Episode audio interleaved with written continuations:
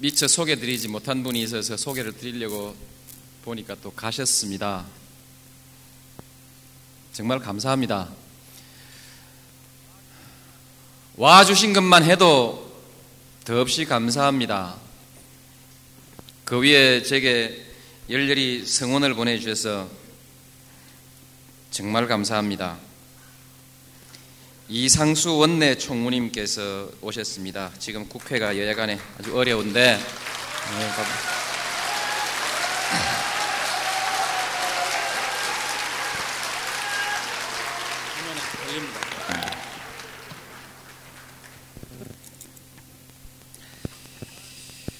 정말 뜨겁게 성원을 보내주셔서 정말 감사합니다. 이럴 때 항상 제가 고민하는 것은 제가 여러분들에게 무엇을 돌려드려야 하는가? 무엇을 돌려드려야 합니까?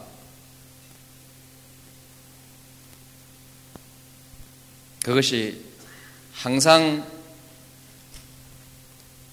미안하고 또 항상 짐으로 제게 지워져 있습니다. 뭔가 반드시 돌려드리겠습니다. 반드시 갚아드리겠습니다.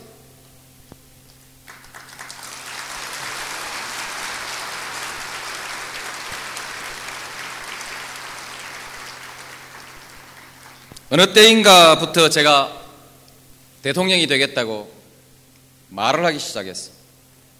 많은 분들이 제게 무엇을 했느냐를 묻지 않고 무엇을 하겠느냐 비전을 내놓으라고 했어요. 비전을 생각해 봤어. 제 마음에 가장 드는 비전 그것은 전두환 대통령이 50대 내놓았던 정의로운 사회였어. 노태우 대통령이 내놓았던 보통 사람의 시대도 상당히 매력 있는 비전이었어. 신한국, 세계화, 정보화, 개혁,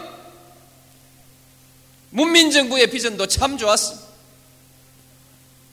저는 국민의 정부의 비전은 달달외입니다. 민주주의 시장경제 생산적 복지, 남북화해 노사협력, 지식기반 사회,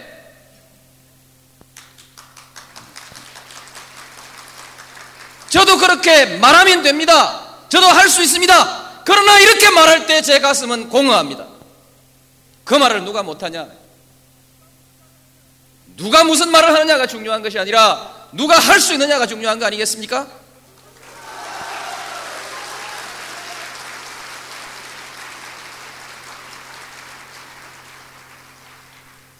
오늘 아침에 저는 유종근 전북지사가 지으신 유종근의 신국가론이라는 책을 읽었습니다. 한국에게 미래가 있는가? 한국에게는 두 개의 선택밖에 없다. 선진국으로 가느냐? 아니면 퇴보해서 주저앉느냐? 그 두 가지의 선택만 있을 뿐이지 제자리에 멈출 수 있는 방법은 없다. 어떻게 할 거냐? 선진국으로 가야 한다. 선진국으로 가기 위해서 무엇을 해야 하는가? 경제를 발전시켜야 한다. 경쟁력을 길러야 한다. 기술을 혁신해야 한다. 지식 기반 사회로 가야 한다. 다 맞다. 그러나 그러나 그 모든 것은 다 우리 한국이 할 수 있지만 우리 한국이 할 수 있을지 없을지 아주 아주 의문스러운 하나의 조건이. 신뢰, 협동이라는 이 사회적 자본을 한국이 제대로 구축하느냐 못하느냐에 한국의 미래가 달려있다. 앞으로의 있어서 생산성은 생산 요소의 투입에 있는 것이 아니라 기술 혁신에 있는 것이 아니라 그 토대가 되는 사회적 신뢰를 어떻게 구축해 가느냐. 거기에 달려 있다. 이렇게 써놓았어. 제가 정말 하고 싶었던 얘기가 씌어 있어 정말 반가웠습니다. 문제는 그 사회적 신뢰를 우리가 어떻게 만들어 갈 것이냐. 원칙이 있는 사회를 우리가 어떻게 만들어 갈 것이냐? 모든 사람이 규범을 존중하는 사회를 우리가 어떻게 만들어 갈 것이냐? 거기에 대한 해답이 마땅히 없다는 것입니다. 97년 저는 정치적으로 무소속에 있었습니다. 96년에 삼김청산을 외치면서 민주당에 잔류했어. 96년 4.11 총선에서는 실패했어. 97년 연말에 국민회의에 다시 입당을 했어. 정말 자존심이 상하는 일이었어요. 삼김청산을 외치던 제가 삼김 중의 한 분이 이끌고 있는 국민회의에 입당한다는 것이 정치적으로 말을 바꾸는 것 같기도 하고 또한 자존심도 상했습니다. 그러나 저는 단호히 국민회의에 입당했습니다. 세대 교체도 좋고 삼김청산도 좋지만 이 나라 역사에서 우리가 반드시 해야 될 것이 하나 있다. 조선 건국 이래로 600년 동안 우리는 권력에 맞서서 권력을 한 번도 바꿔보지 못했다. 비록 그것이 정의라 할지라도, 비록 그것이 진리라 할지라도, 권력이 싫어하는 말을 했던 사람은 또는 진리를 내세워서 권력에 저항했던 사람들은 전부 죽임을 당했다. 그 자손들까지 멸문지화를 당했다. 폐가 망신했다. 600년 동안 한국에서 부귀 영화를 누리고자 하는 사람은 모두 권력에 줄을 서서 손바닥을 비비고 머리를 조아려야 했다.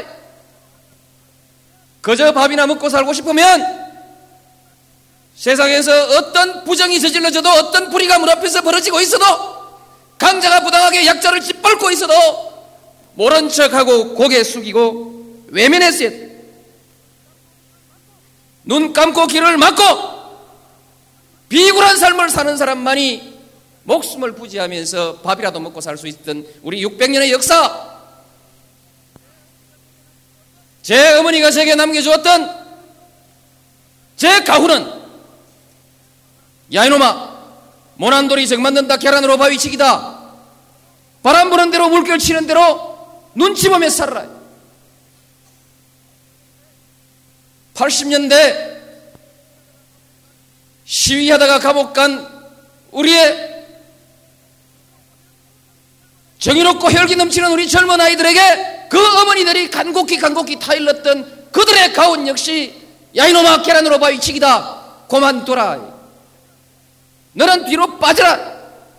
이 비겁한 교훈을 가르쳐야 했던 우리의 600년의 역사, 이 역사를 청산해야 한다.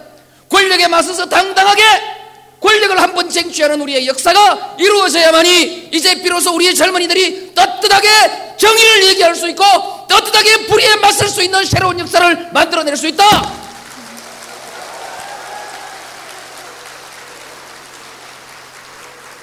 그것을 해야겠기에 또다시 영남 사람 노무현이 호남당에 들어갔습니다. 그리고 정권을 교체했습니다. 이제 누가 권력 앞에서 권력이 두려워서 말 못하는 사람이 있습니까? 권력의 눈치를 살피면서 아는 것을 말하지 못하는 사람이 있습니까? 이제 새로운 역사가 시작되고 있는 것입니다.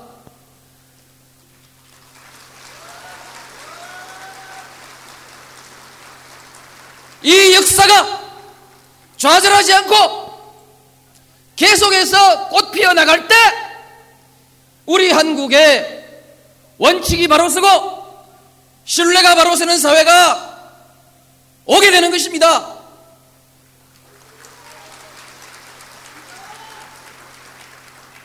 한 시대의 가치와 사람들의 생각과 행동하는 방식은 역사로부터 비롯되는 것입니다. 역사로부터 배우는 것입니다. 이제 우리 한국이 선진국으로 진입하기 위해서 사회의 원칙과 신뢰를 바로 세우려고 한다면 우리의 역사를 다시 만들어 가야 합니다. 정의가 승리하는 역사, 원칙이 이기는 역사를 다시 만들어 가야 하는 것입니다.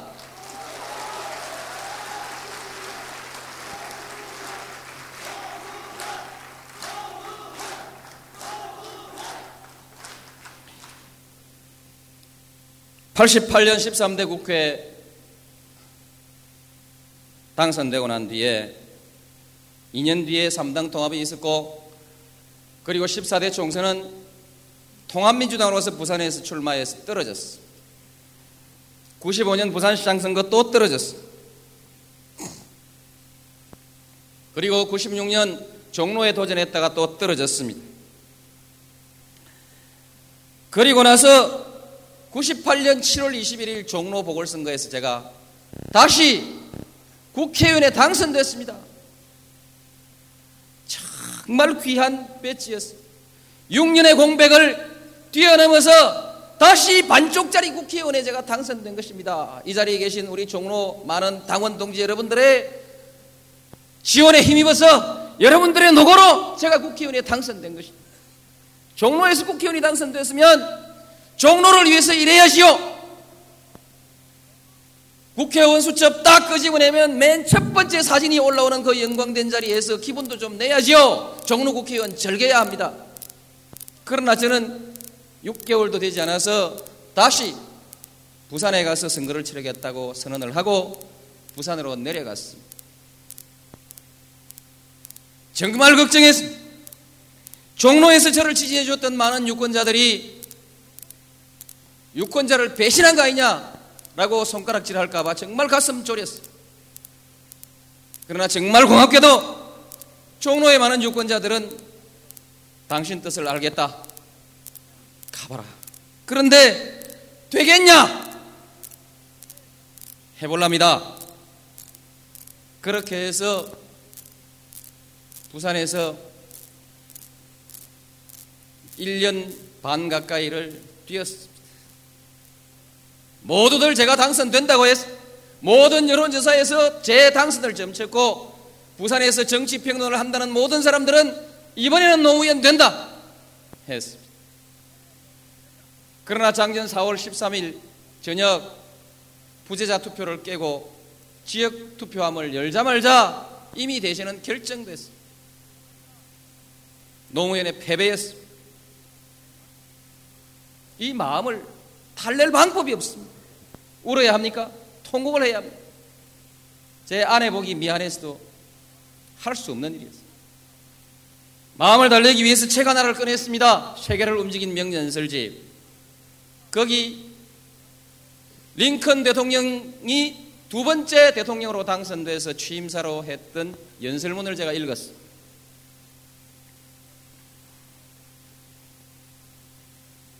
두 번, 세 번 읽었습니다. 그러면서 정말 저는 가슴 뭉클한 감동을 느꼈습니다. 4년 동안 그 지루하고 힘든 전쟁을 이제 거의 마무리 지어가는 마당에 거의 승리로 마무리 지어가는 마당에 두 번째 대통령에 당선된 링컨 대통령의 연설이라면 당연히 이제 우리는 적을 선멸하고 승리를 눈앞에 두고 있습니다. 우리는 정의가 이긴다는 것을 역사 앞에 증거하고 있습니다. 여러분 기뻐하십시오. 곧 전쟁은 끝날 것입니다. 그리고 우리는 승리할 것입니다. 이렇게 나가야 하는데 이런 얘기는 한마디도 없습니다. 적도 없고 동지도 없고 승리도 없고 패배도 없고 정의도 없고 불의도 없는 연설문. 단지 우리는 지난 4년 동안 전쟁에 시달렸습니다. 너무 오랫동안 남과 북이 함께 전쟁으로 고통받고 있습니다. 우리는 이 전쟁을 하루라도 빨리 끝내야 합니다. 우리는 같은 성경을 읽고 같은 하나님을 섬기면서 각기 하나님에게 상대방을 응징해 달라고 기도드렸습니다. 그러나 하나님은 그 어느 쪽의 기도도 들어주시지 않은 것 같습니다. 이제 우리는 서로 용서해. 이제 우리는 이 전쟁이 끝나면 그동안에 쌓아왔던 증오의 탑을 무너뜨리고 하나가 돼 서로를 끌어안아야 어떻게 하나가 될 것인지를 함께 걱정해야 된다는 이런 얘기로 연설을 끝 맺고 있어.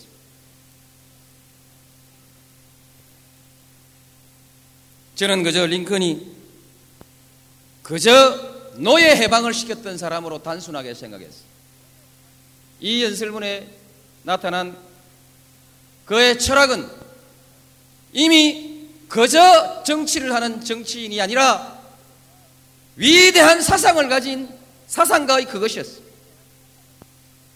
미국의 역사가 이렇게 부러울 수가 없었어. 미국이 오늘날 세계에서 너무 힘자랑을 많이 하고 있어서 많은 사람들이 미국에 대해서 여러 가지 평가를 하고 있는 것은 사실입니다만 그러나 저는 항상 정의의 깃발을 들고 또 그 정의의 편이 승리해왔던 역사를 가지고 있는 이 미국의 역사에 대해서 정말 큰 부러움을 느꼈어요.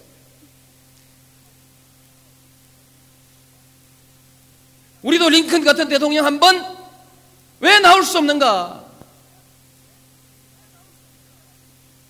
왜 정의의 깃발을 세워서 당당하게 승리하는 우리의 역사는 없는가? 해방이 된 나라에 우리 해방이 된 우리 한국의 목표는 갈라진 나라가 아니라 하나로 합쳐진 통일된 자주 독립국가 아니었겠습니까? 그리고 그 위에 민주주의가 꼽히는 그런 나라. 그러나 우리는 그렇게 하지 못했습니다. 민족 정기를 바로 세우는 일도 역사의 정통성을 바로 세우는 일도 우리는 하지 못했고 좌우가 나누어서 싸우고 친일파들이 한국의 정치의 실권을 잡아서 그들에게 필요한 역사 이외의 모든 역사를 지워버리는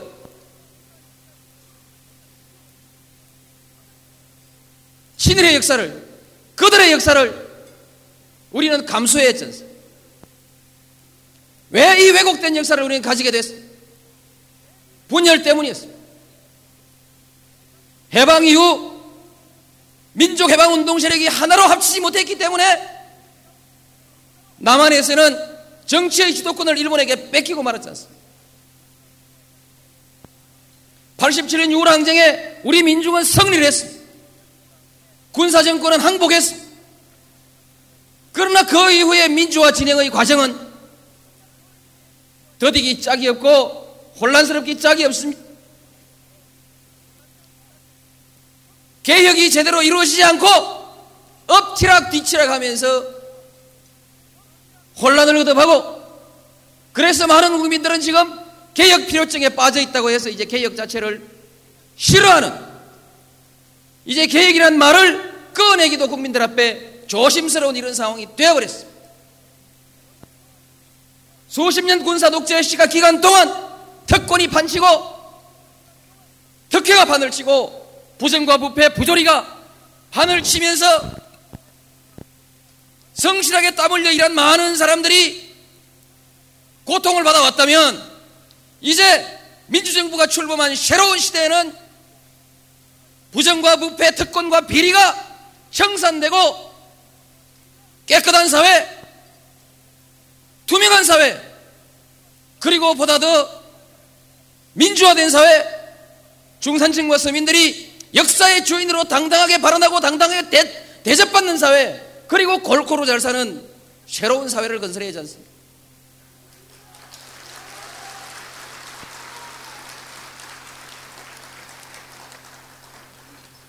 지금 이 시기 개혁은 흔들리고 있습니다. 기득권 세력이 개혁을 흔들고 있습니다. 왜 이렇게 됐어요? 왜 민주 세력이 헐검헐검 기득권 세력의 눈치를 살펴야 되는 상황에 도달했습니다. 분열 때문입니다. 김영삼 대통령, 그분은 정권을 잡았지만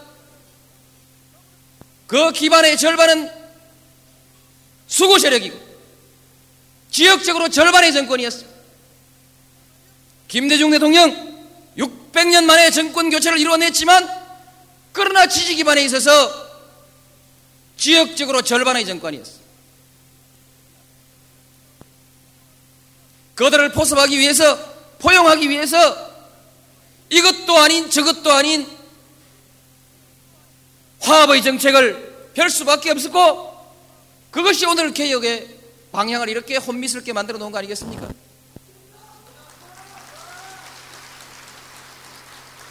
이제 1년 뒤에 우리는 다시 대통령 선거를 해야 합니다.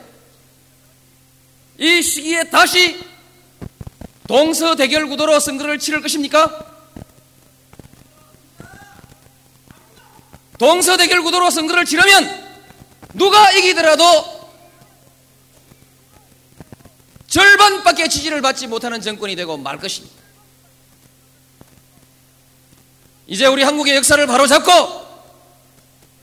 동서를 하나로 화합하고 그리고 원칙이 바로 서는 사회 신뢰가 존중받는 사회를 만들기 위해서는 반드시 이 지역 갈등과 분열을 극복해야 합니다.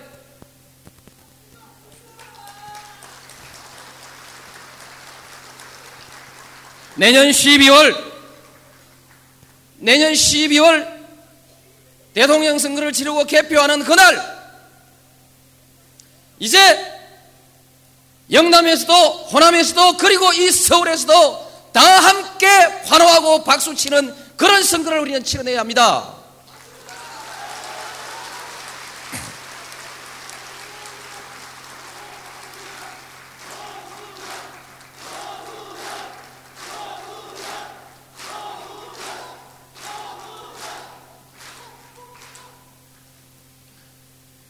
제가 영남 사람으로서 호남당에 있으므로 호남에서 나를 지지해달라 저는 그렇게 얘기하지 않습니다. 나는 그저 영남이니까 태생이 영남이니까 이것저것 볼 것 없이 영남의 지역 감정으로 나를 지지해달라 이렇게 얘기하지 않습니다. 저는 90년 3당 통합 때 야당이 여당으로 가는 것은 정도가 아닐 뿐더러 더 중요한 것은 이제 여당과 야당을 호남과 비호남으로 나누어 놓으면 영원히 정치는 정책의 대결이 아니라 지역 대결이 될 것이고 그렇게 되면 우리 정치는 마고 말 것이다.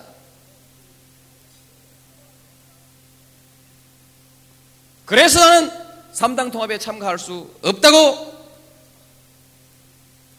통합을 거부했어.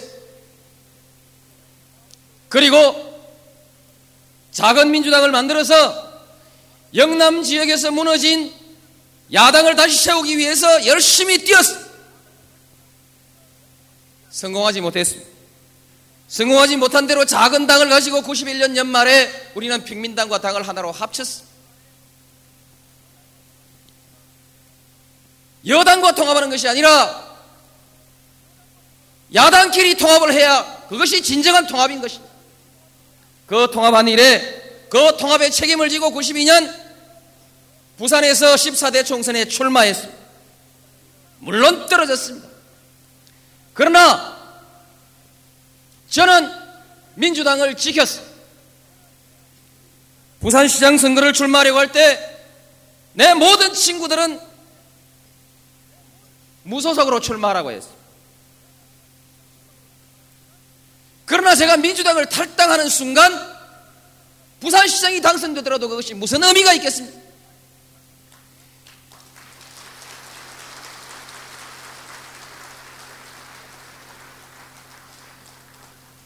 우리 민주당이 영남에서도 지지받고 호남에서도 지지받는 전국적 정당이 됐을 때 그때 정치의 지도, 지역구도는 우리가 극복할 수 있는 것이고 그래야 한국의 정치가 비로소 제자리에 갈 수 있다. 바로 설 수 있다.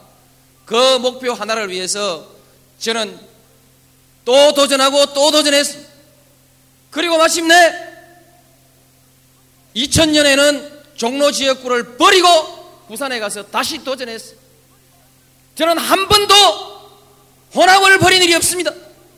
그러나 그렇다고 단 한 번도 내 고향 영남을 적대한 일도 없습니다. 끝까지 나는 고향의 신의를 지켰고 내 고향을 위해서 뛰었어. 나는 호남에서 그냥 인기 있는 정치인이 아니라 호남의 누구에게도 당당할 수 있고 호남의 누구에게도 신뢰받는 정치인입니다. 나는 비록 영남에서 당선될 만한 표를 받지 못했지만 영남에 누구도 저를 비난하지 못할 만큼 당당합니다. 그리고 영남에 저를 찍지 않는 사람도 정치인으로서의 신뢰성에 대해서는 저를 인정해 주고 있습니다.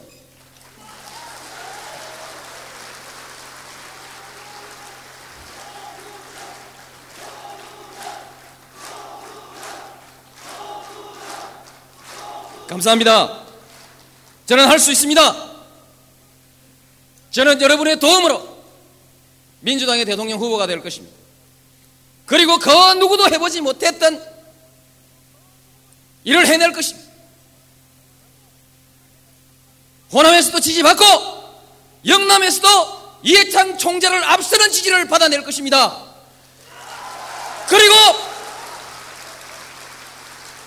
민주당을 국민정당 전국 정당으로 만들어낼 것입니다.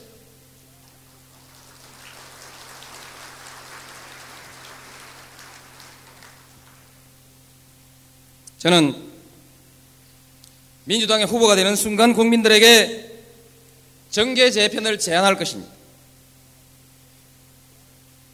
지금의 이 정치 구도로서는 싸움밖에 할 것이 없습니다. 지역끼리 싸우니까 국회의원들도 국회에 가면 지역끼리 싸워야 합니다. 싸우지 않는 국회의원은 자기 고향에서 인기가 떨어집니다.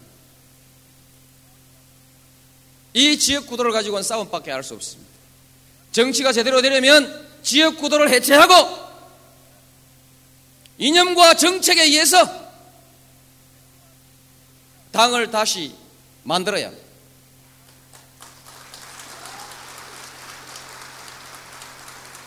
가능합니다. 이것은 이것은 90년 3당 통합으로 붕괴된 파괴된 한국의 정치 구도를 다시 재건하는 것입니다. 제대로 된 정치를 할 수 없는 이 왜곡된 정치 구도를 흘어버리고 국민을 위해서 진정한 정치를 할 수 있는 정책에 의해서 당당하게 경쟁하고 인물에 의해서 평가받는 정상적 정치를 만들어가는 정계의 재편입니다. 따라서 이것은 역사의 순리에 맞습니다. 이 정계 개편은 옛날 권력이 하던 정계 개편과는 달리 뒷방에서 겁 주고 돈 주고 쑥덕쑥덕 하면서 밤중에 야반 도주하듯이 보따리 싸들고 이당 저당으로 도망가는 그와 같은 정기 개편이 아니라 당당하게 국민들에게 제안하고 국민들의 지지를 받고 그리고 그 국민들의 심판을 받아서 지역의 유권자들이 명령하는 대로 국회의원들이 당당히 자기가 가야 할 곳을 찾아가는 정정당당한 정계 개편이 될 것입니다.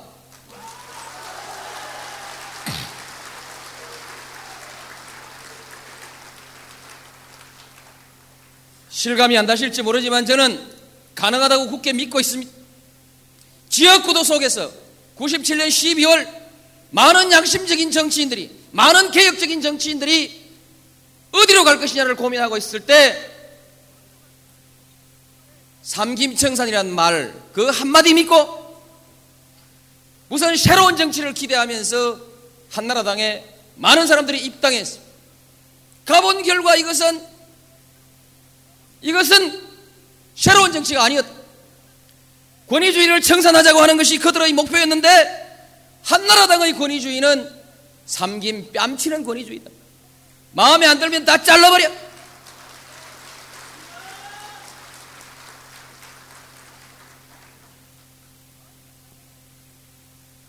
많은 한나라당 의원들이 남북 대화와 화해를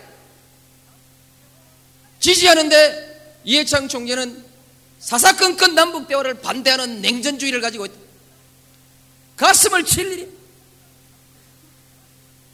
한 달 하루라도 한나라당에서 정치를 이해창 총재와 함께 한다는 것이 고통스러운 많은 개혁적 정치인들이 있습니다. 이들에게 명분과 기회가 주어지고 국민의 지지가 모아진다고 하면 왜 움직일 수 없겠습니까? 그들은 이제 참 박수하고 이게 조절을 잘못해가지고 힘이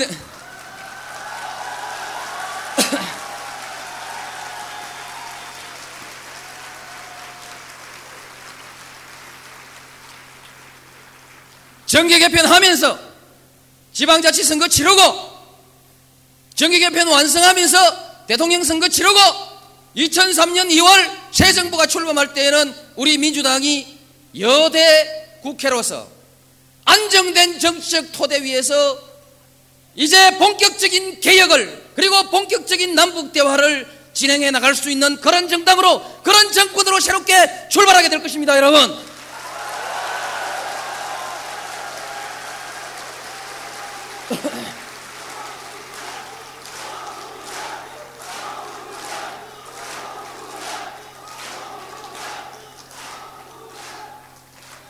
감사합니다. 노무현이가 말은 제법 잘하는데 진짜 정권 잡겠나? 염려하시는 지지자 여러분들께 분명히 말씀드리겠습니다. 저 성공할 수 있습니다. 저 부산 상고밖에 졸업하지 않았습니다. 그러나 사법시험에 합격했고 그리고 변호사로서도 성공했고 그리고 국회의원에 도전했고 그리고 또 장관도 했습니다. 하는 것마다 저는 실패하지 않았습니다. 제가 하면 다 됩디다. 이번엔 대통령에 도전합니다. 해냅니다.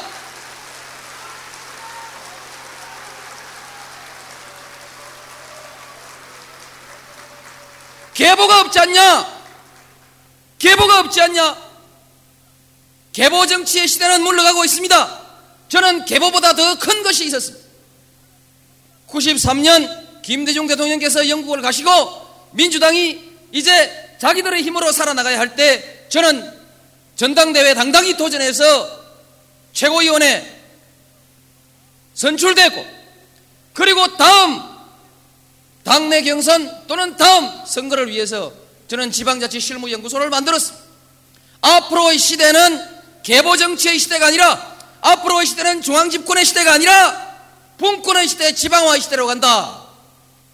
이 지방화의 새로운 걸음을 한 발 앞서가는 사람이 많은 지방원들과 손을 잡을 수 있을 것이고 그들과 뜻을 같이 함으로써 비록 개본은 아니라도 비록 보스와 부하의 관계는 아니라도 정치적 동지가 될 수 있다 이렇게 해서 연구소를 만들었는데 그 연구소에 손님 많았습니다. 오늘도 여기 많이 왔습니다. 제 개본은 아니지만 정정당당한 원칙으로 정책을 앞세우고 옳은 일을 하면 동지는 모이게 돼 있습니다. 해낼 수 있습니다.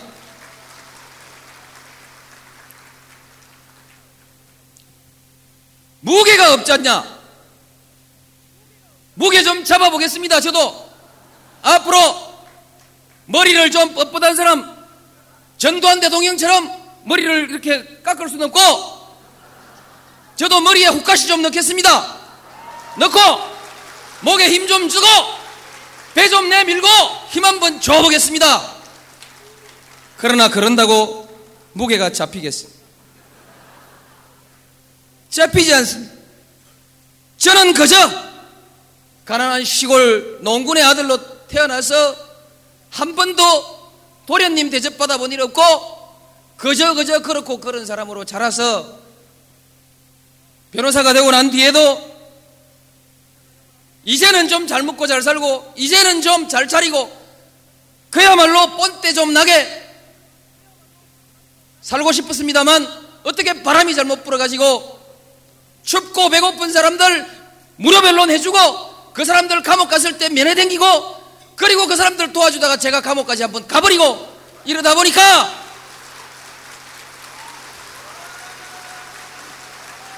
품이 있고 정말 근사하고 품이 있게 그리고 무게 잡히게 자신을 가꾸지 못했습니다만 다행스럽게도 제가 여러분들께 소개한 링컨 대통령 그는 대통령에 당선될 때까지 연방 하원 의원 경력 딱 2년밖에 없고 11년 동안 계속 떨어지고 놀다가 대통령에 당선됐는데 이 양반이 빗질을 잘못해가지고 항상 머리에 새집을 짓고 다니니까 사람들이 항상 링컨을 비웃는 언론이 빗질 좀 하고 다녀라. 그리고 별명이 시골뜨기 대통령이었습니다만 그러나 그는 세계 역사에 최고의 기록을 남기는 위대한 지도자가 되지 않았습니까? 저도 아직 별로 세련되지 않고 별로 광나지 않고 별로 무게 안 잡히지만 저도 이제 대통령 되면 링컨처럼 해낼 수 있습니다.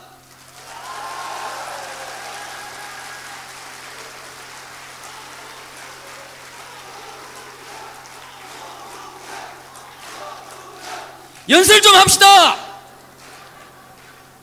연설 방해하는 박수는 사절합니다. 할 수 있습니다. 이제 민주주의 시대로 가고 있습니다. 국민이 주인인 시대로 가고 있습니다. 빌 클린턴의 외모에 무슨 힘이 들어가 있습니까? 영국의 토니 블레어 수상의 아랫배에 힘이 들어가 있습니까? 그들은 부드럽고 가볍고 그리고 쉽게 가까이 할 수 있는 서민의 모습을 가지고 있습니다. 저는 그래서 여러분들께 새로운 대통령상을 하나 제시하려고 합니다. 친구 같은 대통령이 되겠습니다. 노무현 대통령은 친구 같은 대통령으로 여러분 가까이 새로운 서민의 시대를 여는 그런 대통령이 되려고 합니다. 공권력으로 강한 권력이 되는 것이 아닙니다.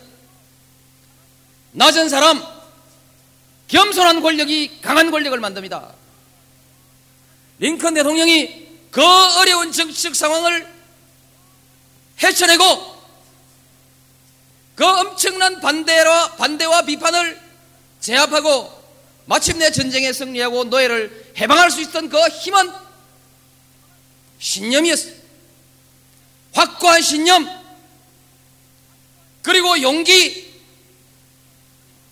그리고 강한 실천력. 그것은 외모의 위험에서부터 오는 것이 아니라 함부로 뽑아드는 공권력의 칼이 아니라 강한 철학적, 도덕적 신념과 그 신념을 지켜낼 수 있는 용기와 결단, 그리고 추진력인 것입니다. 저도 할 수 있습니다. 저는 가볍지 않습니다. 많은 국회의원들이 금배지 하나를 위해서 이 당 저당 줄을 바꾸었을 때 저는 금배지 무시하고 제 스스로 옳다고 생각하는 자리에 굳건히 버티고 있었습니다. 바위처럼 태산처럼 제가 서 있어야 할 곳을 서 있었고 가야 할 길을 걸어갔습니다.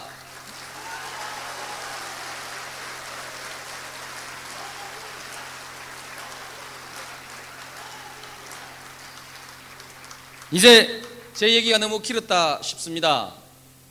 비전을 말씀드리겠습니다. 정의로운 사회 그거 제가 한번 하겠습니다. 보통 사람의 시대 그것도 제가 한번 하겠습니다.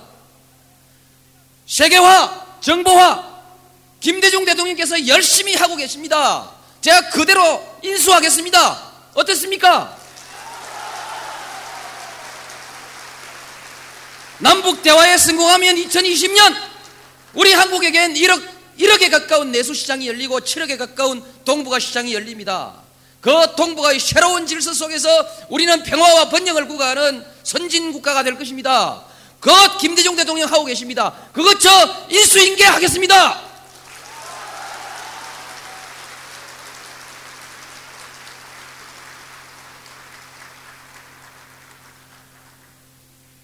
분쟁과 갈등이 있는 곳에 분쟁과 갈등으로 국민들이 불안한 시기에 저는 그 분쟁의 현장에 가겠습니다. 현대 자동차 그것 때문에 전 국민이 불안해할 때, 의약분업 전 국민이 불안할 때 저는 현장에 나설 것입니다. 노사정위원회 직접 임석하겠습니다. 우리 농민들의 문제를 어떻게 풀어야 할지 모두들 엄두를 내기, 내지 못하고 있는 이 시기 저는 대통령이 되면 농민 대표들과 행정 부처와 학자들 함께 테이블에 앉아서 의논하고 토론해서 정책을 만들어내겠습니다. 갈등이 있는 현장에 항상 가겠습니다. 시간이 있어야 갈 거 아닙니까? 대통령이 바쁜데 1년 전에도 했고 올해도 하고 내년에도 해야 되고 우리가 일상적으로 집에 청소하듯이 조금씩 조금씩 개량해야 되는 일이라면 저는 모든 것을 총리에게 맡겨야 된다고 생각합니다. 대통령은 아직 과거의 주먹으로 해결하던 우리 사회의 많은 갈등 해소와 조정을 문제를 직접 관장해야 하고 전략적 전략적 말이 틀렸습니다. 국가의 전략기획 업무를 직접 관장해야 된다고 생각합니다.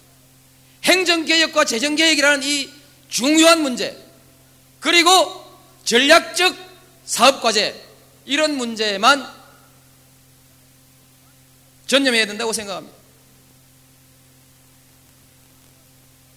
그래서 권력을 나누는 수직적 피라미드가 아니라 수평적 네트워크로서 상호의 토론과 협력을 통해서 민주적으로 문제를 풀어가는 새로운 정치 모델을 한번 만들어 보이겠습니다.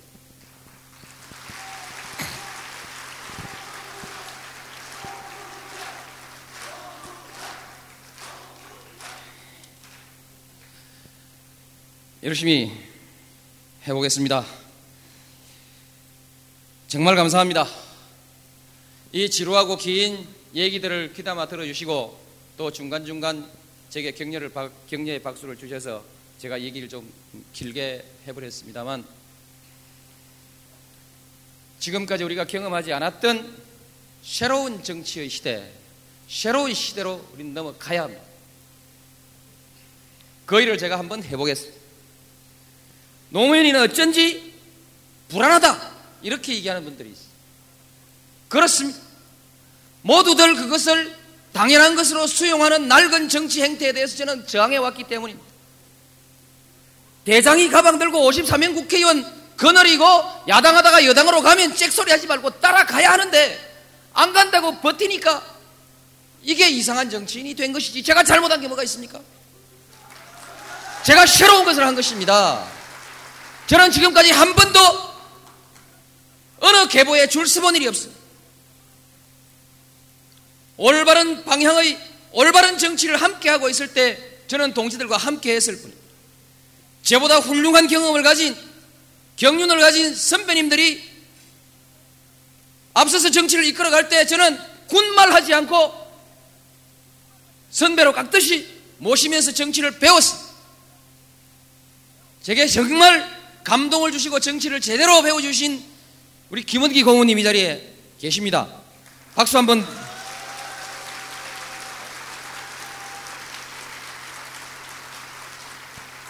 저들은 가끔 독불 장군이라고 하는 사람들이 있는데 제가 독불 장군인지 아닌지 그거는 우리 김원기 고문님에게 한번 물어보십시오. 김원기 고문님이 기라고 그러면 제가 독불 장군이고 아니라고 그러면 제가 독불 장군 아닙니다.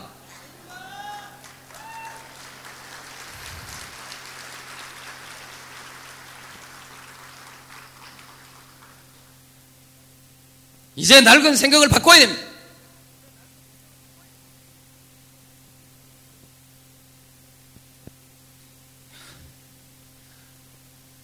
가슴에 뭔가 답답함은 있는데요.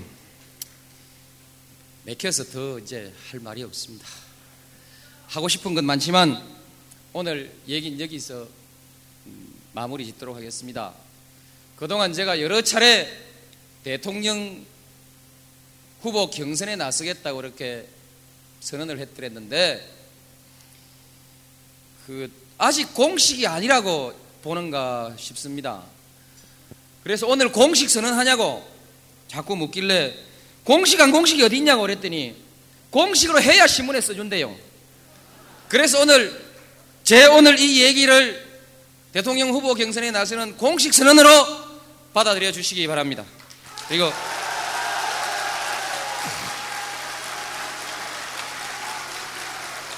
저는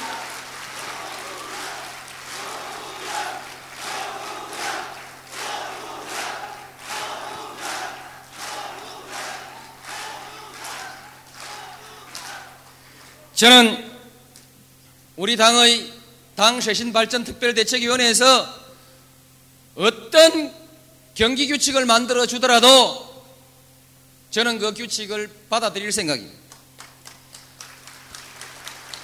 저의 승리를 보장하는 것은 작은 규칙이 아니라 뜨거운 여러분의 가슴이라고 생각하기 때문에 설사 불리하든 유리하든 저는 그 규칙을 전부 수용하고 그리고 힘껏 싸울 것입니다. 그리고 반드시 승리할 것입니다. 만일 승리하지 못한다면 저는 또 깨끗이 승복할 것입니다.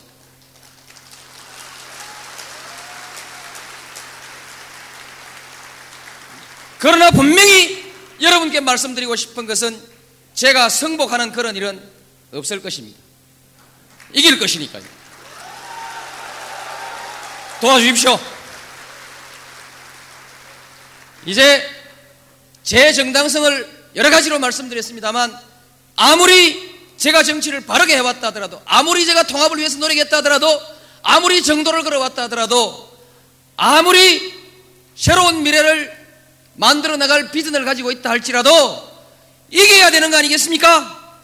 이겨야 됩니다. 저는 이길 수 있습니다. 제가 이기는 첫 번째 이유는 아까 말씀드린 대로 제가 후보가 되는 대로 정계를 재편해버리고 이해창 후보는 영남 일부분에서 고립될 것이기 때문에 제가 이긴다는 것입니다.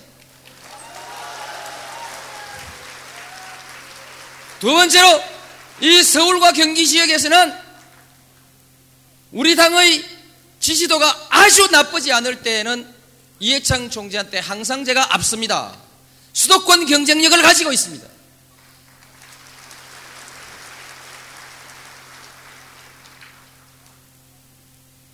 호남의 표와 영남의 표를 함께 받으면 그 누구보다도 많은 표를 제가 받게 되어 있기 때문에 저는 이깁니다. 그래서 승복할 생각이지만 승복하는 일은 절대 없을 것입니다. 함께 하십시오. 감사합니다. 열심히 하겠습니다.